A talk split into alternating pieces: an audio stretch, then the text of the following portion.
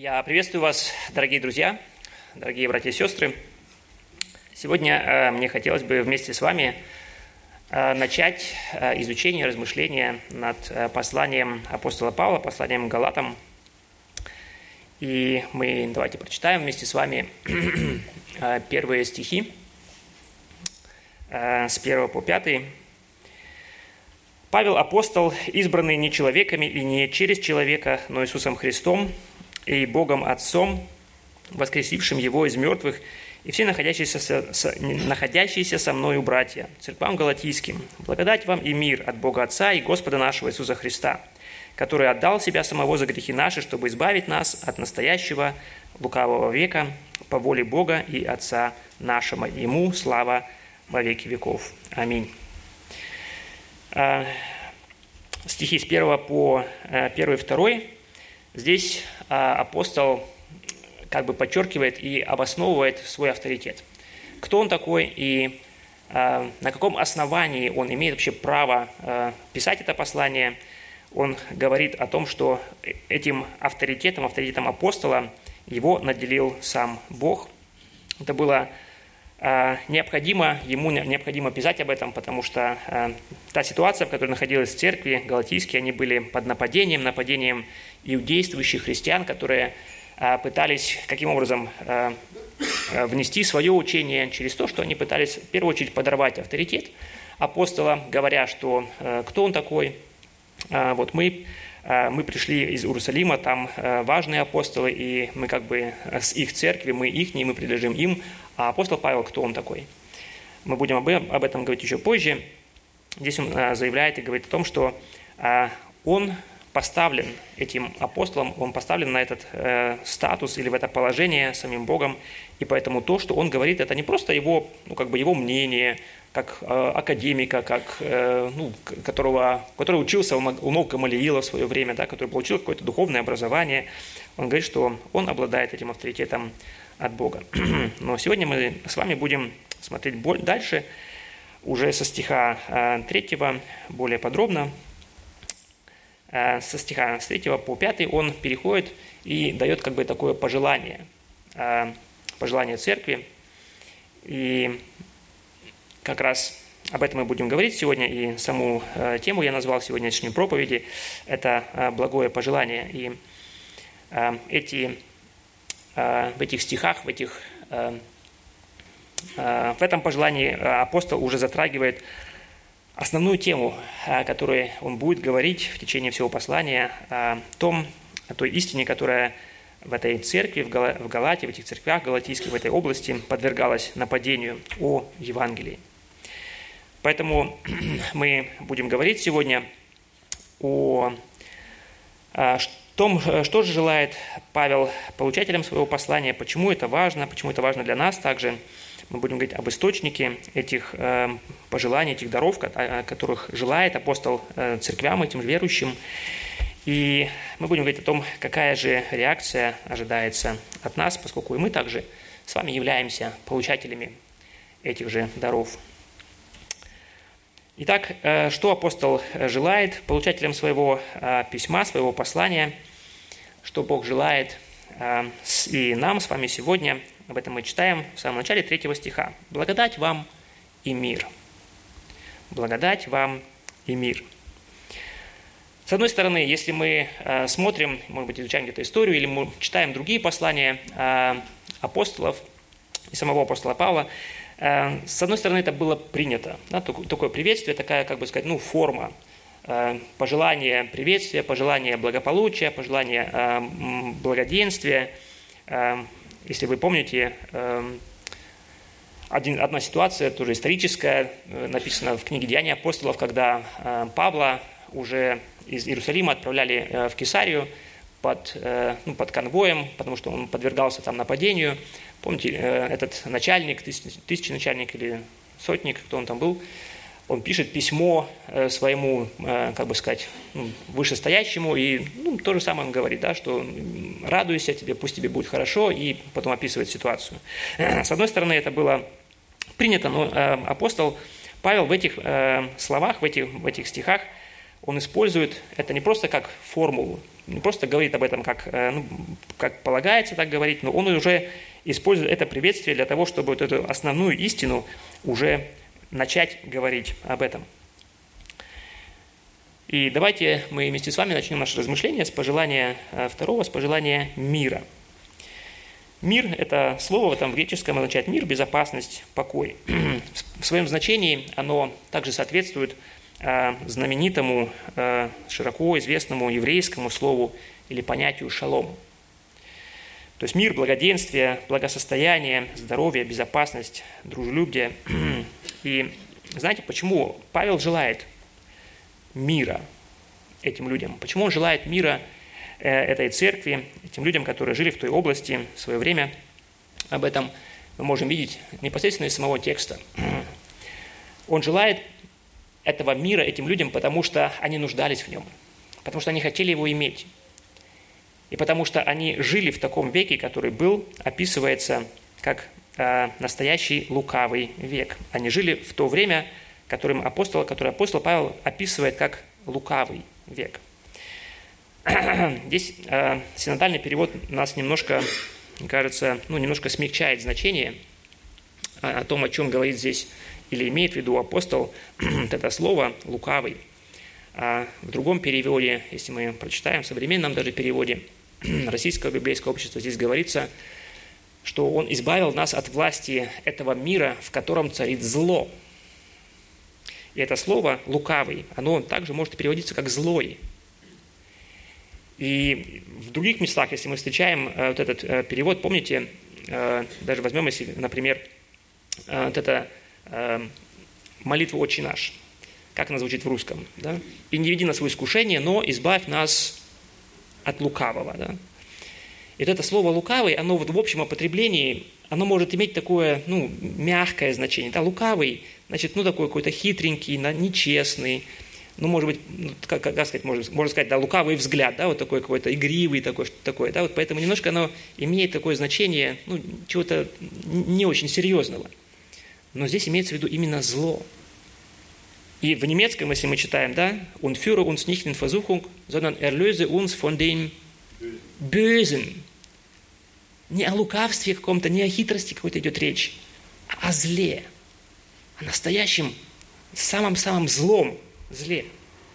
Об этом говорится в этой молитве. Э, лукавый, то есть дьявол, он называется злым, он является не просто хитрым, он является злым. И тот мир, в котором он царит, он является злым. И мы живем в этом мире, в этом злом мире – и нуждаемся и жаждем этого избавления, жаждем этого мира. Мы стремимся к нему. С одной стороны, если мы можем тоже так подумать, ну, апостол Павел жил 2000 лет назад уже, эти слова обращены к тем людям. Если мы посмотрим на состояние того мира, можем подумать, да, действительно, тот мир был злой, там были постоянные войны, там были бесправие, произвол или право сильного, угнетение, постоянное насилие. Медицина не была развита так, как она развита сейчас, болезни, боль, намного больше, чем сейчас. Можно было бы подумать. Ну, нынешний век, век просвещения, век науки, медицины, наверное, он уже избавил нас от этих напастей, и это пожелание мира, может быть, оно уже каким-то образом ну, потеряла свою актуальность. Может быть, она тогда была актуальна, сейчас это уже не так, не так сильно нам необходимо. Но Писание дает нам универсальное определение нашему миру, в котором мы живем. Если мы читаем другое место из э, послания Иоанна, первого послания Иоанна, 5 глава, 19 стих, здесь говорится, «Мы знаем, что мы от Бога, и что весь мир лежит возле». Вот это слово «возле» – это то же самое слово – которая употребляется в отношении, в Галатам 1.4, в отношении описания нашего века, нашего злого века. Если мы посмотрим действительно наш опыт, если мы смотрим на, читаем, а, может быть, газеты или смотрим а, новости, это определение Писания, оно не потеряло свою актуальность. Мы, мы живем в таком же самом злом мире, в котором э, жили люди в то время – и мы видим эти э, проявления этого зла, проявление этого отсутствия мира на всех уровнях. Где бы мы ни посмотрели на состояние, на уровне межгосударственном мы видим войны, которые ведутся сейчас везде. И э, недавно еще в Ираке, когда-то сейчас еще ведется в Сирии, в Афганистане постоянно какие-то противостояния. Мы видим какие-то локальные междоусобицы или гражданские войны, которые в Африке идут, где-то в Латинской Америке постоянно. Даже это противостояние, оно не только где-то вот э, на окраинах, может быть, в э, каких-то других странах, но и в сытой довольно Европе мы видим э, нежелание постоянное или какие-то споры, трения в Англии, где Шотландия, Великобритания, где они пытаются где-то поделить что-то, разделиться, не хотят жить вместе. Недавно была да, опять кризис в Испании, Испания, Каталония, где они тоже не желают жить вместе, хотят опять быть раздельно. Вот это противостояние, мы видим его везде, постоянно. И не только на таким большом масштабном уровне, но и локальном уровне, на, в нашем опыте. Мы видим это же самое противостояние, отсутствие мира, оно так часто присутствует в семьях, оно присутствует среди соседей, среди коллег по работе. Поэтому, если мы честно посмотрим вокруг нас, если мы посмотрим а, состояние, в котором находится наш мир, то несмотря на весь научно-технический прогресс и на многие достижения в медицине, мир не изменился в своей сути. Мы живем в таком же самом злом мире, в котором жили люди того времени, того века. И Бог знает об этом. Бог знает о нашем, нашей большой нужде, о тех страданиях, которых, э, которым мы подвержены, и желает нас освободить от этого – что нам важно понять, когда мы говорим здесь, когда мы говорим о мире? С одной стороны, мы можем, думаю, как бы согласиться, что э, если так провести опрос, э, наверняка многие бы сказали, если бы спросили их, хотите вы жить в мире, хотите вы мира, вот жить в мире, в мирной обстановке, наверняка ну, большинство, многие, все сказали бы, да, мы хотим мира, мир это хорошо. И несмотря на то, что все Э, хотят мира, хотят жить в мире. Этого мира, как мы только что смотрели, только что заключили, этого мира нету. Проблема заключается в том, что э, этого мира люди ищут не там, где он есть на самом деле. Потому что э, люди, которые вокруг нас, может быть, мы сами, ищут мира или желают его достигнуть, добиться в результате Э, постановления каких-то политических программ, основания партий, в разных философиях или, может быть, в попытках каких-то, каким-то образом улучшить этот мир. Но важная истина, которая, э, которую мы можем видеть из э, этих стихов, о том, что источником мира является Бог.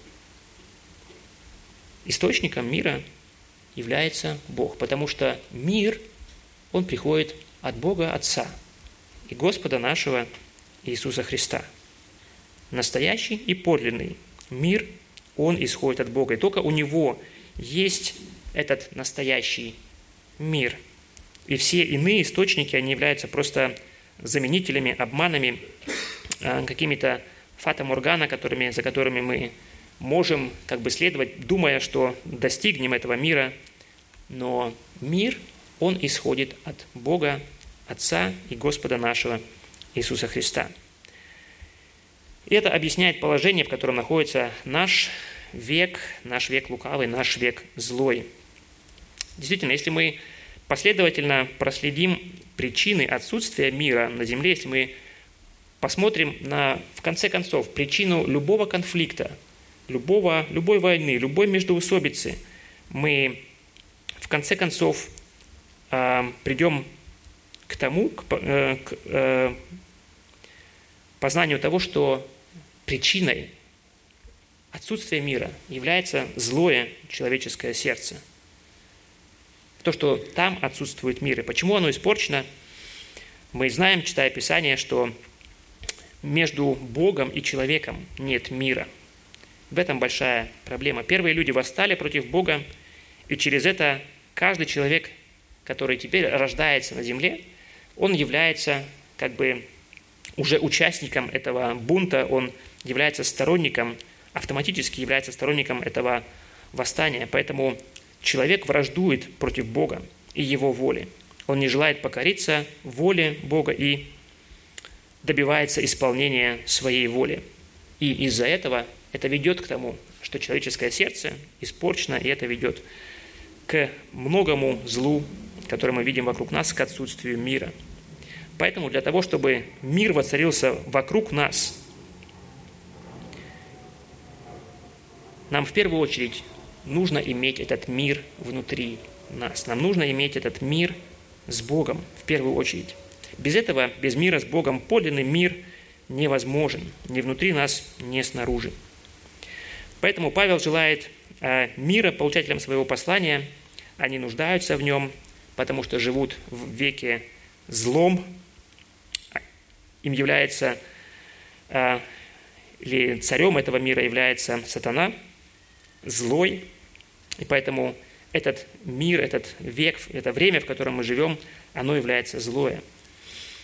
И в этих стихах он указывает еще раз нам на источник этого подлинного мира, который э, мы все желаем иметь, но не можем достигнуть, потому что этим источником является сам Бог. И для того, чтобы этот мир иметь, нам нужно в первую очередь примириться с Богом. И как же мы можем получить этот мир, как мы можем получить этот мир с Богом, как окончить эту войну, которую начали наши прародители, наши предки еще тогда в Адамском саду, восстав или нарушив волю Божью, пожелав творить свою волю. Прежде чем ответить на этот вопрос, нам, думаю, важно понять, в каком положении мы находимся вместе с вами. Кто-то думает или предполагает, или видит э, мир таким, что человек, рождаясь в, эту, э, в этот мир – является как бы, ну, как сказать, чистым, нейтральным. И потом в ходе развития своего он может принять решение, да, в какую, на какую, какую сторону он э, займет, э, будет он злым или будет он добрым, будет он Бога слушаться или будет ему непослушен. Но это э, понимание, такое представление, оно не соответствует тому, что Писание говорит нам. Эм, Писание описывает наше состояние, например, в послании к Ефесянам, 2 глава, с 1 по 3 стих, соответствующим образом. «И вас, мертвых по преступлениям и грехам вашим, в которых вы некогда ходили так, как свойственно нынешнему веку, миру сему, по воле князя, господствующего в воздухе духа, действующего теперь в сынах противления, среди которых и мы все некогда жили в похотях плоти нашей, исполняя желания плоти и помыслов, были по, природами, по природе детьми гнева, как и прочие. Это состояние описывает, эти, э, это, эти слова описывают наше состояние, в котором мы находимся до нашего обращения. Это наше естественное природное состояние, в котором, в котором мы рождаемся. Мы являемся мертвыми по преступлениям и грехам нашим – Здесь говорится о том, что мы пропитаны, просто пропитаны этим злом. Мы сами по себе не хотим покориться Богу, исполнять Его волю.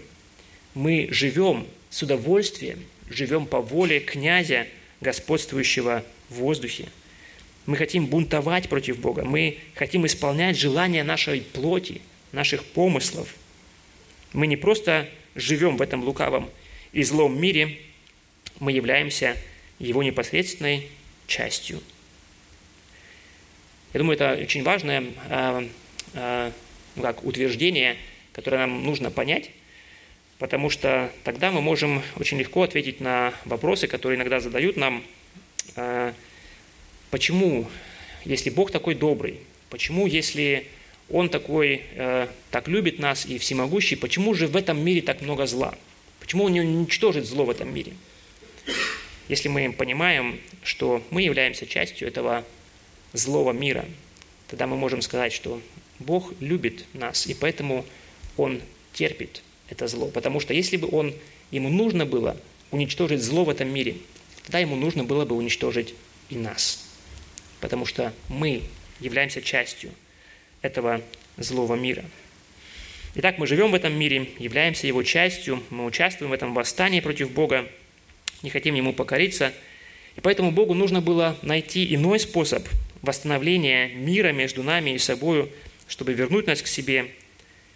И как раз для этого нам и нужно то, о чем, что Павел желает нам, нам нужна благодать.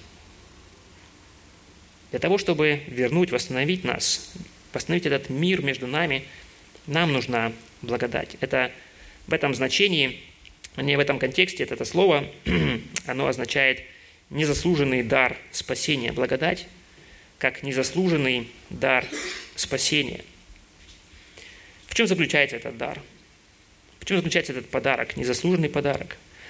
Как мы уже говорили в этом э, коротком приветствии, Павел передает суть Евангелия, которое он будет впоследствии защищать э, во всем послании. Мы видим здесь как раз в чем заключается эта э, благодать, суть этой благодати. В том, что Иисус Христос отдал Себя самого за грехи наши по воле Бога и Отца нашего. Мы видим в этих э, стихах в том, что автором и источником нашего спасения – автором и источником этого мира и этого пути к этому миру является сам Бог. Мы с вами, каждый из нас, как мы читали до этого, мы грешим, мы полны этого греха, мы хотим исполнять желания нашей плоти и помыслов, наших похотей. Мы виноваты перед Богом, мы грешим. Но Иисус Христос, Он был готов отдать себя за нас, Он был готов взять нашу, наш грех – нашу вину на себя. В результате этого Он понес и наказание за наши грехи, за наши преступления, за нашу вину. И этим справедливым воздаянием за наш грех является смерть. Притом не просто смерть э, физическая, но и смерть духовная, разделение с Богом. Но как мы видим в этих э, стихах, воля Бога Отца была не в том, чтобы погубить нас, но она была в том, чтобы Иисус Христос взял эту вину на себя, в результате чего Он понес и, как мы уже сказали, наказание наше. Мы видим в этих стихах действительно вот это согласованное действие, участие Бога Отца и Бога Сына в нашем спасении. Мы видим, а, это в четвертом стихе говорится о том, что вот это спасение, оно или инициатива спасения, она исходит от Бога Отца. То есть воля в том, чтобы нас спасти, она была у Бога Отца нашего. И мы видим, что Бог Иисус, Бог Сын, Иисус Христос, Он с готовностью эту волю исполняет, Он идет, Он отдает себя самого за грехи наши. То есть Он участвует, Он приносит себя в жертву за нас. И далее мы а, читали об этом в Э, в первом стихе, Бог Отец завершает это спасение, процесс этого спасения через то, что Он воскрешает Иисуса из мертвых. В этих стихах мы можем взять для себя еще одну важную истину для, э, для нашего понимания. Если мы смотрим на то, что необходимо было сделать для того, чтобы примирить нас снова с Богом, чтобы избавить нас от этого злого века, мы видим, что все, что было необходимо для этого сделать, все это сделал Бог. И идея спасения, она была от Бога, и совершение этого самого спасения, то есть э, отдача себя, замещение наших грехов, совершено Богом Сыном, воскресение Христа, совершено Богом Отцом. И в этом суть благодати. Здесь нет места каким бы то ни было человеческим заслугам, делам, которые бы нам нужно было бы еще совершить дополнительно – для того, чтобы иметь право на это спасение. В этом суть как раз этого, этой благодати, как мы говорили. Благодать – это незаслуженный дар, незаслуженный подарок. Мы ничего не можем прибавить к тому, что Бог уже сделал для того, чтобы дать нам этот мир, чтобы остановить этот мир э, между нами и им самим. Что же нам остается только делать? Об этом говорится Э, в последнем стихе, пятом стихе. Ему слава во веки веков. Аминь. То, что нам остается делать, это вечно славить Его, понимая все величие того, что Он совершил для нас, величие Его благодати, то, что Он сделал.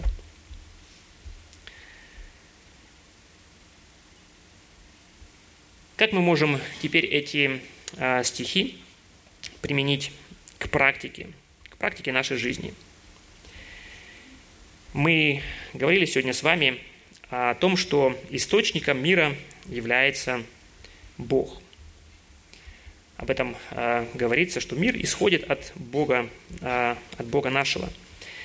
Давайте теперь проверим себя, проверим практику своей жизни. Если э, у нас на сердце тревога, если у нас какие-то э, переживания, если, может быть, э, какая-то опасность мы видим э, приближается к нам, где мы ищем покой?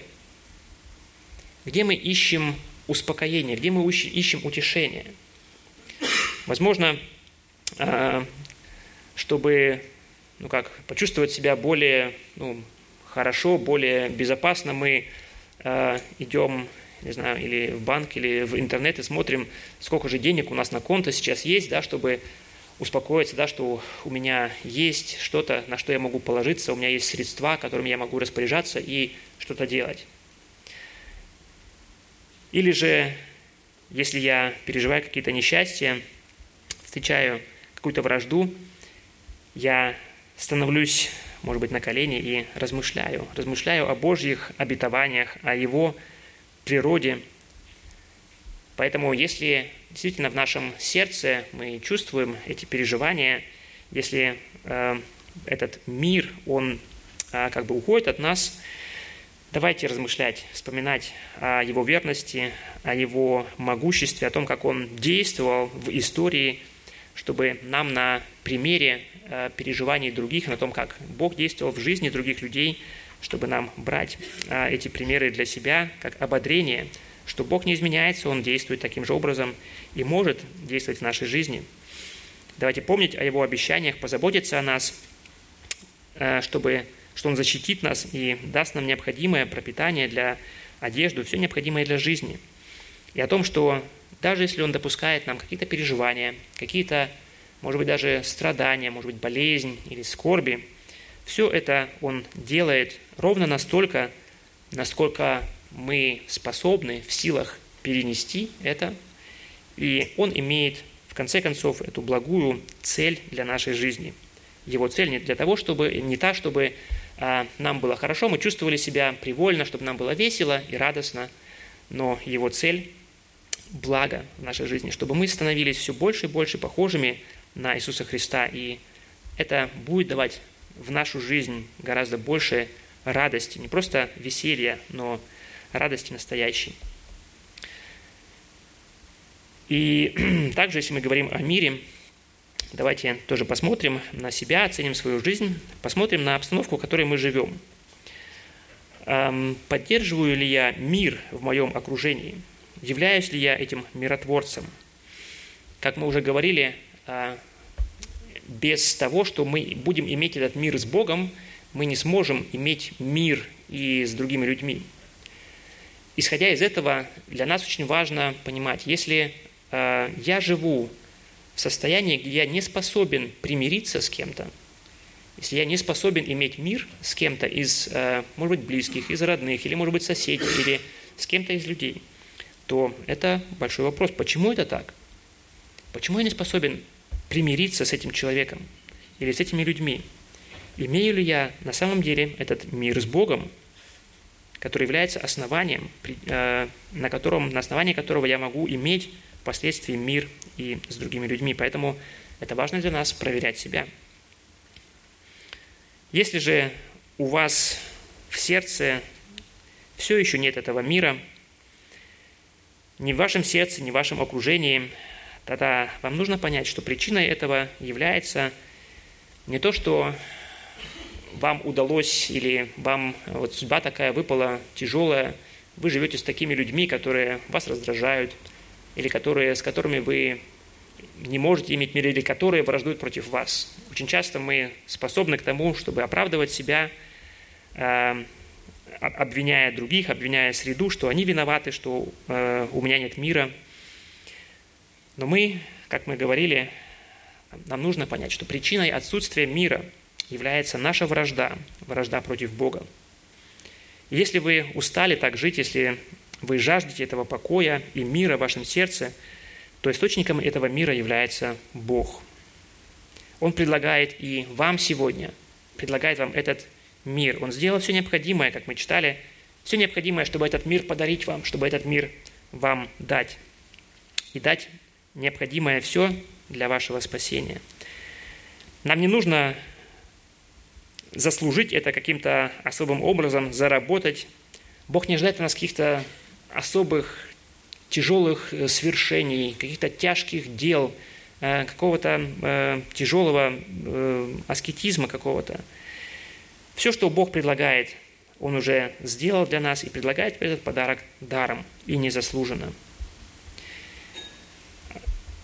Я думаю, в нашем, нам сейчас, если мы говорим о бесплатном подарке, нам нужно немножко, может быть, откорректировать свое понимание – Э, если, представьте себе, вы где-то идете в городе, даже вот здесь в Берлине, на площади где-то, и вам кто-то предлагает, ну, просто предлагает вам что какой-то, какую-то вещь, подарок, да, вот, эм, какую ну, что-то, какую-то безделушку. Если вы берете ее, вы понимаете, да, что она не может быть ценной. Правильно? То есть, если бы э, кто-то стоял там и раздавал роликсы вот, или какие-то часы такие, какие-то драгоценные, да, очень большие – вы понимаете, да, что фирма, которая их производит, она, она не может просто так их раздавать. Да, это, это не экономично, они, они просто разорятся на этом. То есть для того, чтобы просто так раздавать какие-то вещи, они должны быть дешевыми. И, соответственно, качества они должны быть. Поэтому, если кто-то предлагает нам что-то даром, то мы понимаем, да, что ну, или там где-то какой-то крючок есть сзади, или оно просто не имеет ценности никакой. Но когда мы говорим о том, что Христос предлагает нам спасение даром, у нас большая есть опасность, да, что мы сможем, можем подумать, да, что это такая же дешевка. Ну, подумаешь, даром. Ну, я взял, конечно, засунул в карман, ну, и потом иду, ну, хорошо, даром Христос получил, ничего никому не стоило. На самом деле, Христу это стоило очень много. И суть в том, что это то, что Христос предлагает нам даром, это не значит, что это без, безделка, что это какое-то без, что-то не имеющее ценности – оно предлагается даром, потому что у нас нечем заплатить за это. У нас нету столько, чтобы за такую драгоценность, которая обладает это спасение, чтобы нам заплатить ее. Представьте, может быть, такой, может быть, несовершенный пример, но чтобы нам немножко подумать, представить, да, что вот если бы какой-то миллиардер захотел, у него большое накопление, может быть, каких-то диамантов, и он захотел бы вот Э, ну, чтобы другие тоже радовались этим диамантам, этим э, кристаллам, каким-то очень большой ценностью, которой обладают. Но большинство людей не способны их заплатить за эти. Поэтому, чтобы разделить эту радость об этих э, драгоценных кристаллах, он просто предлагает им, ну, возьмите это просто так, даром, потому что у вас нечем заплатить за это. Этот диамант, который вы можете взять в руку, вы, может быть, получили его даром, но это не значит, что это дешевка – это обладает огромной ценностью. Просто у вас нет денег, нет средств для того, чтобы заплатить за это. И что-то похожее происходит и с нашим спасением. Христос взял наши грехи на себя. Христос понес на себе наше наказание. И Он заплатил огромную цену. Он, он умер за нас. Вынес, перенес эти страдания для того, чтобы подарить нам это спасение, свою праведность, свою, свое э, эту возможность быть вместе с Ним. И это подарок Он предлагает взять нам, предлагает взять нам верой. И мы можем, если мы признаем, что мы действительно враждуем с Богом, если мы признаем свою нужду, мы нуждаемся в этом подарке, мы нуждаемся в мире, и мы хотим взять этот подарок, который Ты приготовил для нас. Нам нужно принять это предложение мира, нам нужно вернуться снова к Богу, признать Его господство, прекратить противиться Ему и Ему покориться. И тогда Бог обещает принять нас, извлечь нас из этого мира, из этого злого мира, избавить нас от власти и господства страны, сделать нас своими детьми и дать нам свой мир. Если мы действительно принимаем, если мы понимаем эту цену и ценность того, что Христос совершил в нашей жизни, тогда давайте проверим также и наши молитвы. Как мы читаем в конце, то, к чему должна приводить нас эта благодать. Это не то, что, э, как некоторые говорят, ну, благодать даром, спасение даром.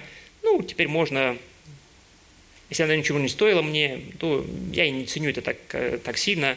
Э, Бог же уже все заплатил за меня, теперь я могу делать все, что хочу. Не к этому должна вести это Евангелие и благодать, но она должна вести нас к славе, к тому, чтобы нам прославлять Его. И поэтому давайте проверим и наши молитвы, за что мы благодарим Бога.